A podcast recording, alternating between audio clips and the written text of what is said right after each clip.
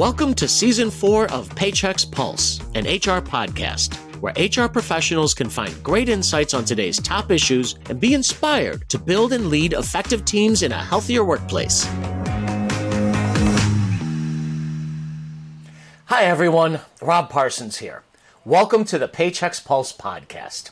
I'm joined today by Stefan Wiedner, founder and CEO of Zarango.com, and before that, Numi.com.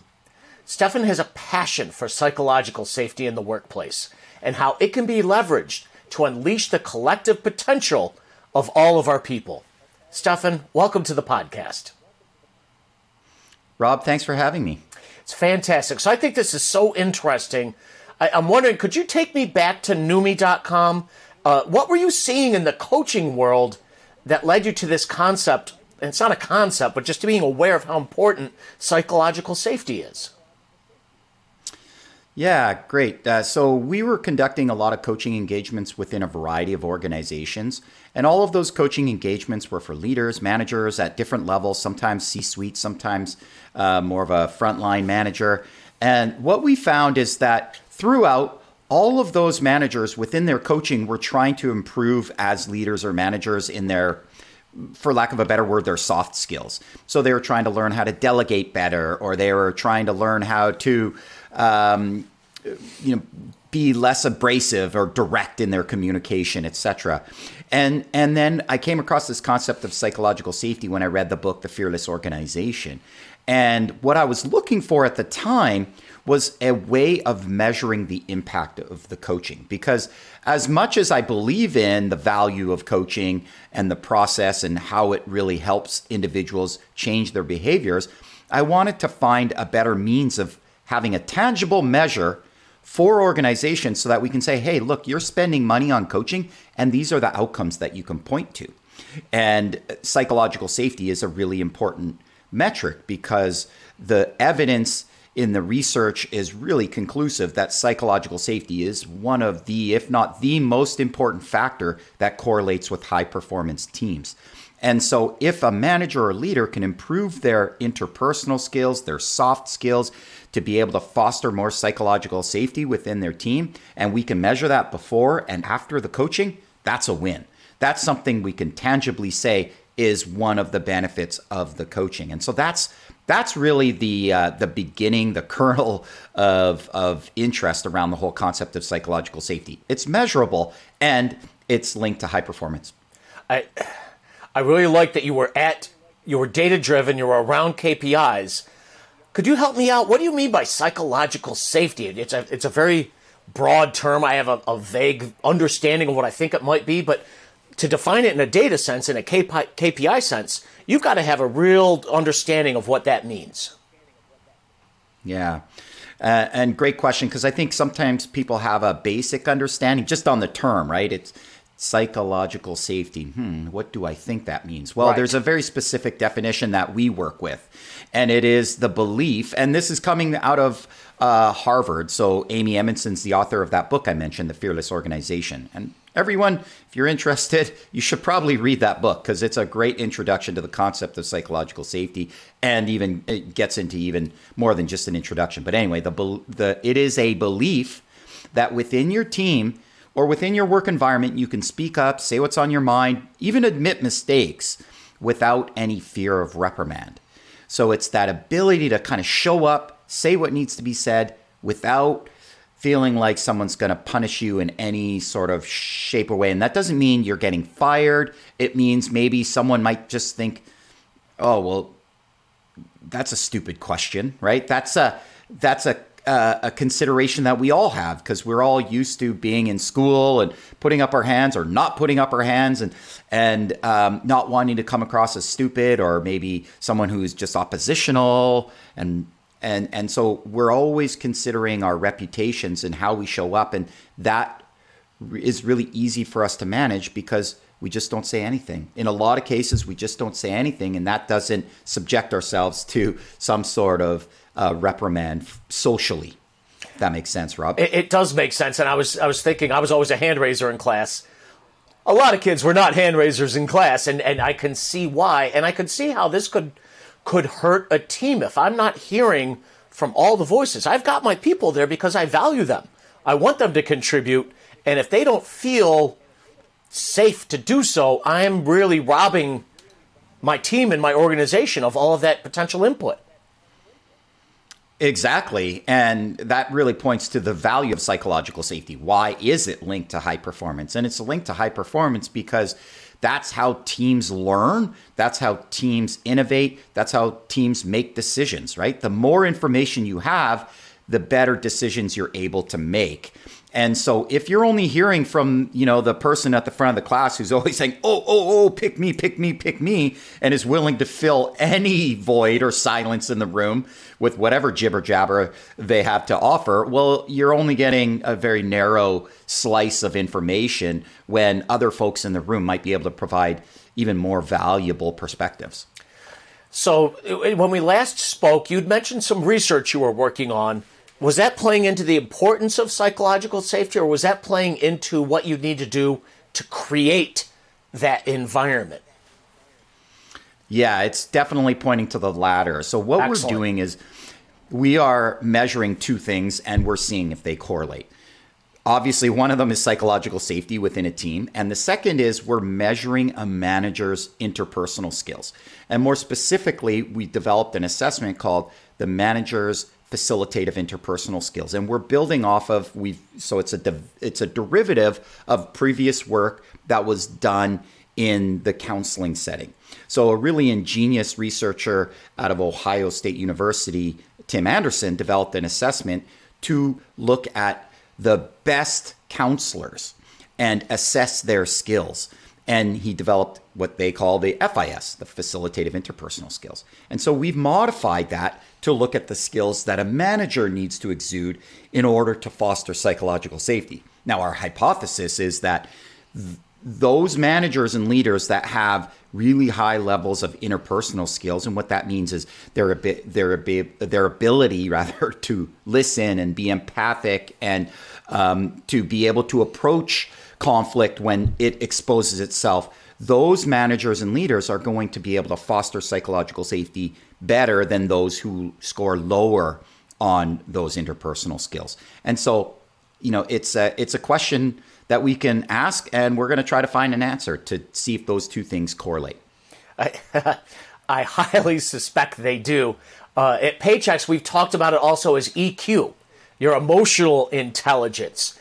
It, is that in general can soft skills be developed or is that something i i have or i don't have and and there's the world i'm an analyst i'm an analytical person and i'm coming at you hard or i understand the softer side of the world and i just get it naturally tell me a little bit about how we can help managers if we can help managers develop those soft skills well, that's really the uh, billion dollar question right there, Rob. I, I love that you asked it. So, uh, the short answer is yes, you can improve those skills. And what we have found in our training is that there's a really steep learning curve. And because individuals don't typically practice interpersonal skills, we often have this fundamental belief that you either have it or you don't. You know, someone is good in a room or not. And and what we know is that these skills can in fact be learned if you start to employ some of the practi- principles of deliberate practice. And one of the things we always say to remind people is that with interpersonal skills, it's it's similar to piano. We know that you can't learn to play the piano by reading a book, right? Right. So why is it that we think that we can read a book about leadership or management skills, that's not enough. Sure, you can read a book on uh, acquire some of the knowledge and some of the uh, background information, but ultimately you need to practice those skills and use principles of deliberate practice. So we have a, a sister company called skillsetter.com and it is a tool for practicing interpersonal skills. So it's kind of like a flight simulator, if you will, mm. for managers. So we have a bunch of stimulus videos depicting various scenarios within a team, and then using your webcam and your microphone, you respond, practicing one skill at a time. You get feedback, then you get to practice again and again and again, similar to the way you would learn how to play the piano or guitar or become a chess master. That, makes perfect sense. And I've actually heard a lot about that in training settings, particularly with sales teams and helping people become better presenters and helping people watch themselves in action and learn what's happening. It, how does an HR professional go about implementing that? Obviously, you know, you mentioned Skillsetter. Are there tools? Are there softwares? Are there programs that, as an HR pro, I can go out and and make available to my teams to to learn these kinds of things? Yeah, absolutely. I mean, that's what we're doing with Zarango. So Zarango is a training organization. So that's the training arm of our business. And we use Skillsetter, which is the software platform. So Skillsetter is strictly just the software, and Zarango is the training, and we couple those two things together. So we take the concept of psychological safety, we look at interpersonal skills, we break them down for people so they can practice one skill at a time, and all the while we we uh, provide people training and practice on Skillsetter which is a safe environment, right? It's not one where you're um, suddenly in the boardroom in a stressful moment having to use your skills. Uh, evidently, or eventually, that's what we want folks to be doing is using those skills in those types of environments. But we give them an intermediary. There's a, a step in between, you know, uh, uh, just learning the concept and then applying it immediately in a in a stressful situation. Yeah, for sure. I don't uh, I don't do my recital after my first day of uh, of piano lessons. exactly. Yeah, when we're talking about software, and I know at Paychex, we've got HR professionals who are out helping coach managers. We have an LMS to make that available. But we're starting to see how machine learning and AI is coming into play too. What are you seeing in the world of AI when it comes to soft skills, when it comes to psychological safety? Great question. My business partner, he got a computer science degree in artificial intelligence. And so he's been interested in AI for well over 20 years. And when he first got a job out of university, he worked, uh, I think, for the DoD, the Department of Defense, and was working on some AI. But AI back then was a really good concept, and we simply didn't have the technology to uh, really back it up in any really substantive way. And as we all know computer processing has accelerated tremendously over the last 20 years and it's come a long way. We are using AI to do three things at the moment. And this is all kind of experimental research. So we're not, it's not implemented into our software just yet, but really cool, really cool stuff. We're doing three things with AI. We're able to have people record their responses, and we're looking at number one, just their tone. So their tone is irrespective of the language. If someone is yelling and they're mad, you can detect that no matter what language they're in, right? Or if they're sad, happy, glad. So the, the point is we can detect emotion, we can detect sentiment from the tone and the tone only.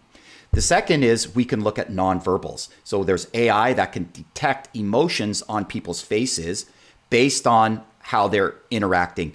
And what we find so often with leaders and managers is they have very low emotional expression and they're they're rather unaware of it. Mm-hmm. And so in order to be empathy empathetic for example, you need to say the right things but you also need to demonstrate empathy on your face.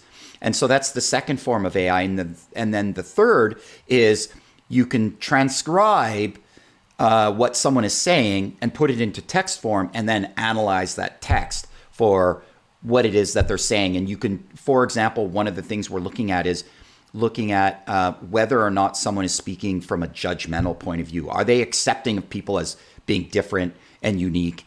And you can tell that based on the way people ask questions or the way they make statements.